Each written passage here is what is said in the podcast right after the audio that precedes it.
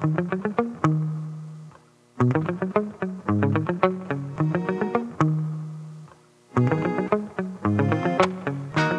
shaking, everybody? You're listening to a special bonus episode of Improv Tabletop, the tabletop RPG actual play show where we're doing a lot of things right now. So I don't have an introduction written out for this one because things are changing, but in a good way.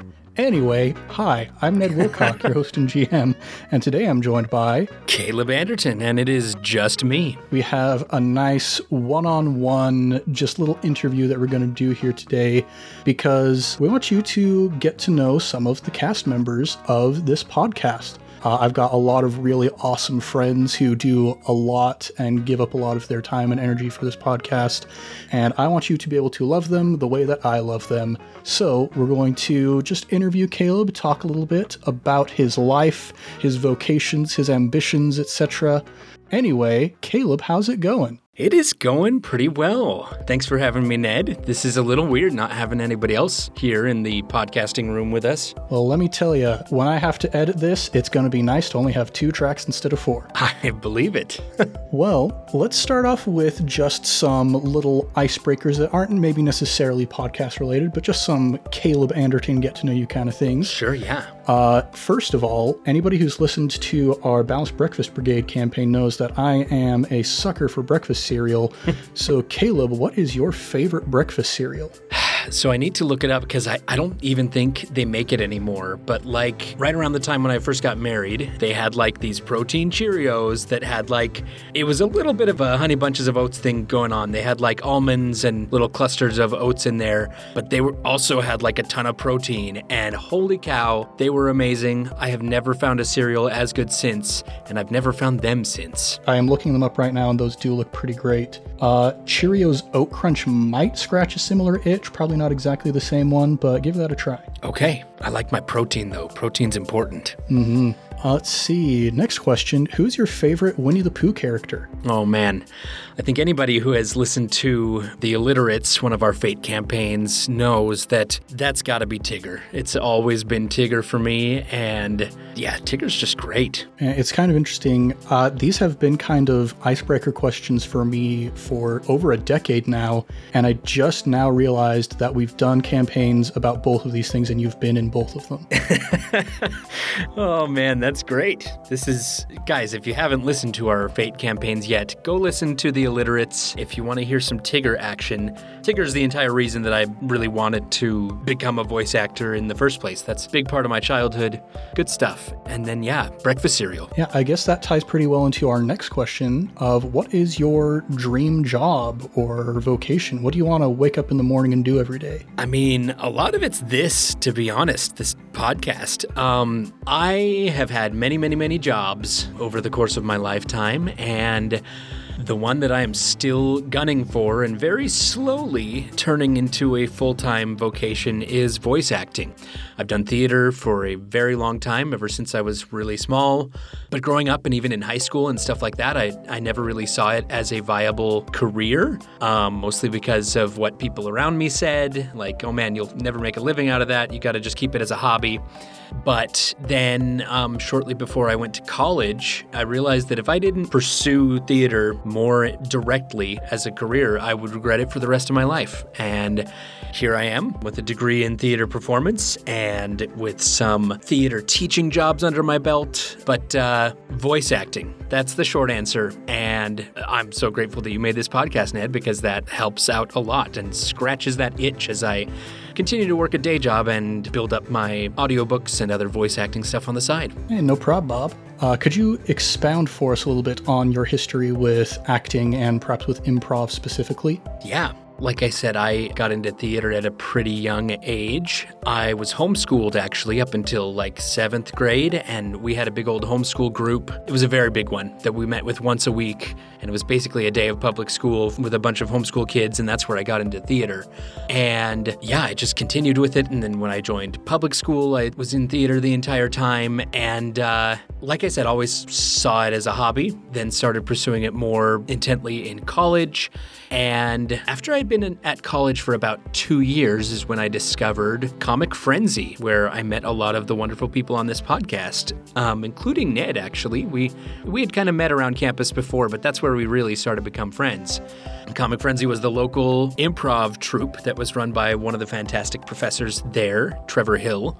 Shout out to Trevor Hill. I hope you're listening to this. We love you. You better be listening to this, Trevor, so you can hear how much we love you. it's true.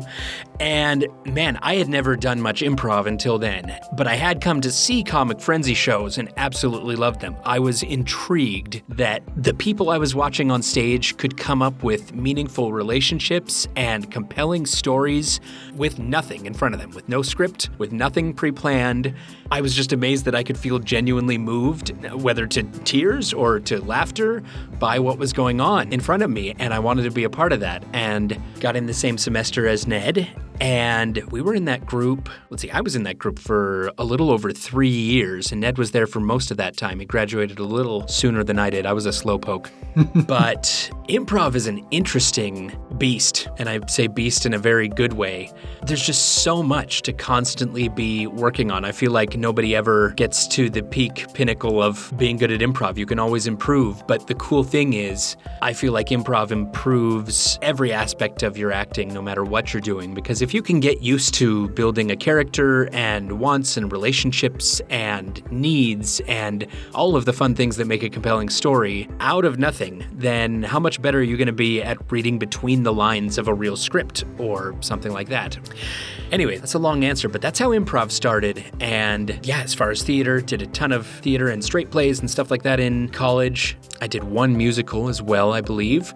Uh, since then, I have directed some local children's theater. Uh, uh, Christian Youth Theater in Seattle. I directed for them for a while. I did uh, the musical version of Alexander and the terrible, horrible, no good, very bad day. Oh, nice. Which was a lot of fun. Got to use a ton of improv exercises with those kids and stuff too. And I think the biggest reason that uh, I felt like I would regret it for the rest of my life if I didn't pursue theater was I just can't stay away from it, man. It is, for me, it's kind of a lot of what makes life bearable and fun. And man, stories are just so cool. And I'm just happy to tell stories that people can relate to and that I can relate to and provide a break from a lot of the crazy of this world. Yeah, and I don't know what maybe some of your favorite roles that you've played are, but I think my favorite role that I've seen you play is Sir Toby Belch from Twelfth Night. yes. That was a phenomenal performance that you did. That is up there in the top five, probably. I love Shakespeare. Getting to play anything in Shakespeare is incredible. But uh, yeah, boy, Toby Belch, what a character. Let's move on to the other part of our podcast name. Let's go over to geekery and RPGs and whatnot. Mm-hmm. Uh, what's some of your history on that side of things? So, I've always been a nerd. You know, grew up watching Star Wars and Stargate and reading The Hobbit and Lord of the Rings and The Wheel of Time. You know, sci fi, fantasy, all of it. I just kind of drank it all in from a young age. But I never had the opportunity to uh, learn about D&D or about tabletop tabletop role playing games or anything like that until college. And once again, it was actually Ned. You came up to me and you said, Hey, uh, I got a group of friends and we're doing this thing. Would you maybe want to try? And I kind of thought in my head, I was like, Man, I'm, I'm a nerd, but I'm not that much of a nerd. Like, mm-hmm. I don't sit around with my pencil and paper and roll dice and stuff like that. And, but I went and seriously, after one session, I was absolutely hooked. I'm like, This is, this is theater. This is like fun, nerdy theater where you roll dice so that you're actually a part of it. And I, I, was absolutely hooked. And my wife was texting me, like, You said you were going for a game night, but you've been there for four hours. Where are you? Are you okay? Like, and I was like, No, it's, I promise we'll be, we'll be done soon. And anyway, I had no idea what I was getting into. She didn't either. But uh, it has been a long and happy time ever since. yeah, it's kind of evidence of the power of these games to draw you in that you were hooked after the first session in which you went completely unconscious and nobody else in the party was a healer, so we had to wait like three hours for your character to wake back up with one hit point. Oh man, that was so good though. Like, oh, it was beautiful. I remember it so well. Mm-hmm. And moving on to a more specific brand of geekery, uh, we have just barely started our Avatar campaign What's a bit of your history with Avatar? Because when I approached the group and said who here is most excited about doing an Avatar campaign, you were one of the ones who raised your hand the highest. So, what's some of your history with Avatar? So, actually, once again, I didn't grow up watching Avatar. I discovered that fairly late.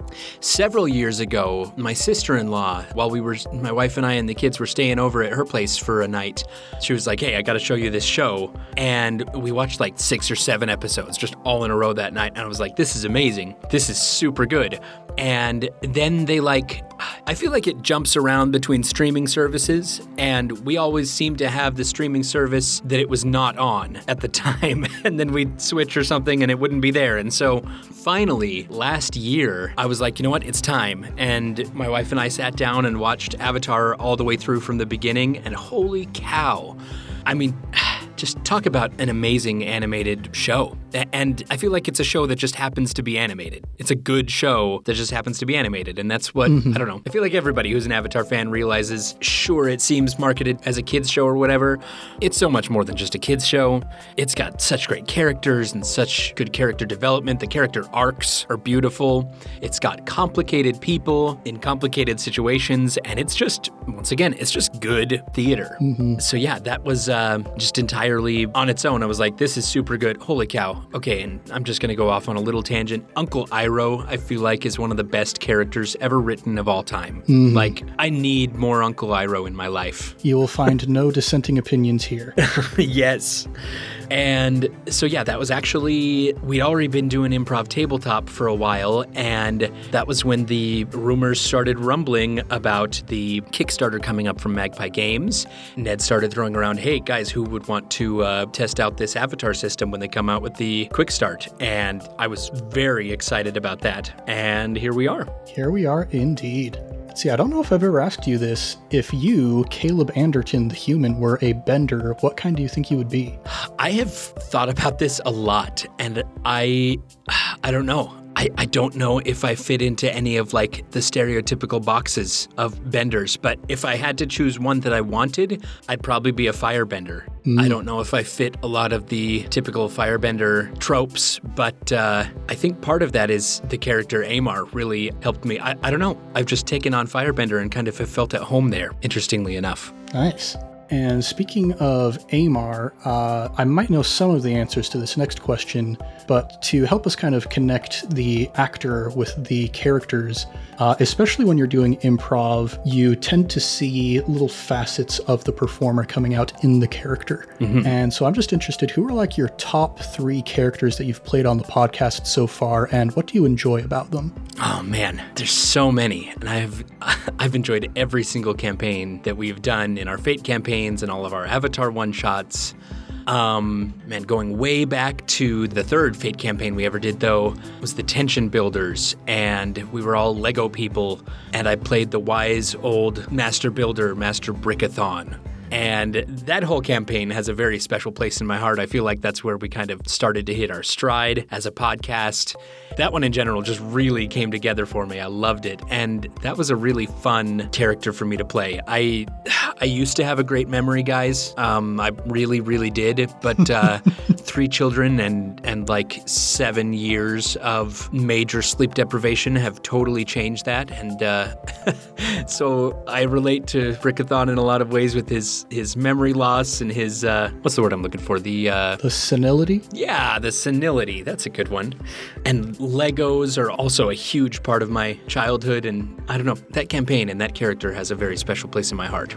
Um, as far as number two, I'm going to have to jump forward to Tigger because, like I said, Tigger, that's been a full on career goal of mine. I don't know what's going to happen because Winnie the Pooh just fell into the public domain. I don't know what that means for Disney. Um, Tigger himself is not yet in the public domain yet. He's still got a couple years because he wasn't introduced right away at the same time as Pooh. So I don't know what that's going to mean for Disney, but it's been my career goal for a very long time to take over for Jim Cummings as the voice of Tigger for Disney. We'll see if that can still happen, but in any case, either way, I got to play Tigger on a podcast. And it was pretty great. It was just a dream come true for me. And finally, to be honest, I mentioned this a little bit during our session zero, but uh, third one would have to be Amaru Kami for this Avatar series because I tried to create a different character for that campaign and couldn't do it because I had just fallen in love with Amar and his energy and Fifi and everything fun about all of that. So he's definitely my third favorite, I'd say, out of all of them. And that's, it's hard to pick, just three. But uh, I'd say those are the three where I'm at right now. Right on. And if you've maybe discovered us from our Avatar campaigns and haven't listened to a Fate campaign yet, I think the Tension Builders is a great place to start. Uh, like Caleb said, that's where we really started to hit our stride. The Illiterates is also really fun, but that on the level of hinged to unhinged, the Illiterates gets pretty unhinged. So if you're not like familiar with improv and how off the wall things can get, maybe hold off on that one for a little bit. But if you if you just want some craziness and if you want to hear Caleb do an awesome Tigger impression, that's a pretty good one as well. Well, you know, I mean, Tigger's always been my favorite person in the whole hundred acre woods. Yeah, and if that taste isn't enough to get you to want to listen to the rest of it, I don't know what is. Now, to leave off, uh, as we conclude this episode here, do you have any advice for people who want to get into acting and maybe into improv specifically? First of all, I would say if you're watching theater, if you're watching improv, and you are enamored by it like I still am, and feel like, man, I want to get into that, don't be intimidated by it. You see these people up on stage, and you're like, I could never do what they are doing. Um, especially when it comes to improv, it's easy to feel that way. Don't feel that way because we are all just making it up. And it's like it's like improv itself. It's like building a brick wall. You lay one brick, and then your scene partner comes along and lays a little bit of concrete on top of that, and then you lay another brick, and you just keep building. That's how it is while you are learning the ropes of improv. Is just little by little. Everybody starts somewhere, but the cool thing is, a lot of the time, due to the nature of improv, when the audience is watching, it's hard to kind of call out the newbie. You know, it's not like, oh, well, that person's only mastered the first two bricks of improv. they have so far to go. It's everybody has their own spin and their own flavor that they bring to it, and that's what's so fun about it. You're up there, and what you think is your weird brain making weird choices while you're up on stage seems like the most brilliant decision to people in the audience. And it's really fun. Don't be intimidated by theater, by improv. Just do it. Find a group.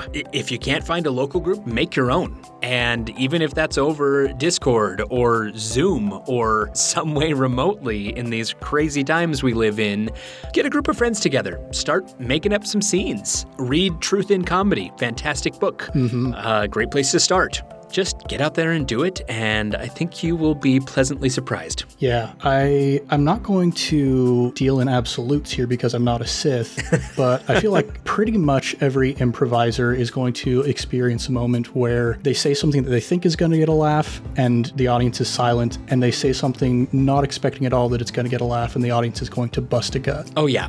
and that is so much proof that people who are watching these stories are going to connect with something about you as an individual. There is something about your unique identity that people are going to love. And if you don't take that plunge and get into it with, you know, a little bit of confidence, uh, maybe a little bit of fear along the way, but yeah, just take that opportunity, take that plunge, and you're going to love it. There we go. There's Ned with the eloquence that I can never muster. Uh, anyway, I'm going to deflect from that. Uh, do you have any advice for people who want to get into tabletop gaming? Don't be afraid to be that nerdy. I I was apprehensive. I was like, I'm nerdy, but I'm not that nerdy. Just try it. It's actually a lot less nerdy than you might think. Or at least you will feel a lot less nerdy doing it if you just embrace it because it's not actually about the dice. It's not actually about all the math involved, all the stupid amounts of math for a role playing game. Uh, you know, in some cases, or if it's fate, you know, all you got to deal with is plus four, minus four, and you're good. But don't be afraid of it. Try it out it's really about creating compelling stories. It's about it's therapeutic, really. I mean, therapy is expensive. D&D is free or other tabletop role-playing games. Man, you'd be surprised how good it feels to work through problems and issues of a character that you are playing, even if they don't even relate to the problems and issues in your own life.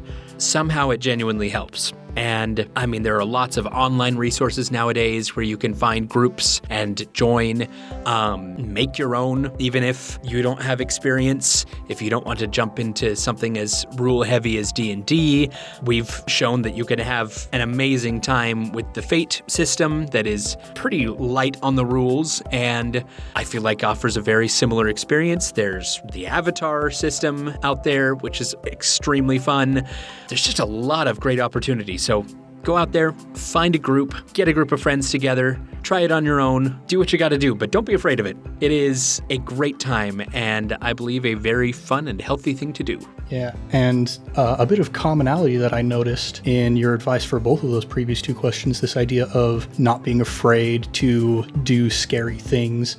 Uh, you know, bravery isn't necessarily not being afraid, it's doing difficult things even though you're afraid. There you go. And I'm just going to praise my friend Caleb here and say he is an incredibly brave individual. He's done a lot of crazy stuff in the past few years, trying to move his life in the direction that feels good for him and his family. And, you know, I'm very lucky to know Caleb, and all of you are very lucky to know Caleb a little bit better now as well. oh, shucks. Thank you, Ned. No prob. Any other parting comments that you want to share with all of our friends out there in podcast world? Man, all of you guys listening, thank you so much. Like, really, really, thank you so much. This is, it, it's just mind boggling to me that people that I may have met or even people that I haven't met would want to listen to a little bit more about me because of this awesome project that Ned has put together. And we couldn't have done anything close to what we have done without you guys. So, thank you so much for listening to that. If you do like what you're listening to and what you're hearing, share it with a friend. Maybe, you know, repost one of our Instagram stories or put a link up on your Facebook page or whatever. Try to, we want to reach more people. And uh, we would love to have your guys' help in doing that as well. So thank you so much. We really appreciate you guys. Amen. Very well said. And, you know, if you do want to reach out to us or find the stuff that we're putting up on social media, we're on a bunch of different platforms at Improv Tabletop. So you can get in touch with us there. You can find all the cool stuff that we're putting up there. Uh, we recently put up an illustration that Caleb had commissioned of Amar by our friend Sammy. It's so good. it's wonderful and lovely. Go check that out. So good. And, you know, if you want more of what you're hearing right now, go ahead and subscribe, maybe even give us a review. We would be as happy as Caleb was to be able to play Tigger in a podcast if you go ahead and give us a review on the podcatcher of your choice. Uh, just going to do a quick round of plugs now. We've got, uh, like we've mentioned during this episode, we've got our Fate campaigns that we run. We've got our Avatar campaign that is ongoing. Both of those are so much fun, and I love doing them both. Go give those a listen. We've also got our sister podcast, iCast Fireball, which is a D&D 5e E actual play, which features myself as one of the players, Thomas, another one of our players as the dungeon master, and Caleb and Heather recently got to join us for a special bonus arc. Mm-hmm. But I think that's going to do it for us here. Thanks for joining us to learn a bit more about this wonderful man, Caleb Anderton. I'm Ned Wilcock, your host and GM, and I've been joined by Caleb Anderton, thanks so much for listening, folks. much love and stuff, everybody. We'll catch you next time on Improv Tabletop.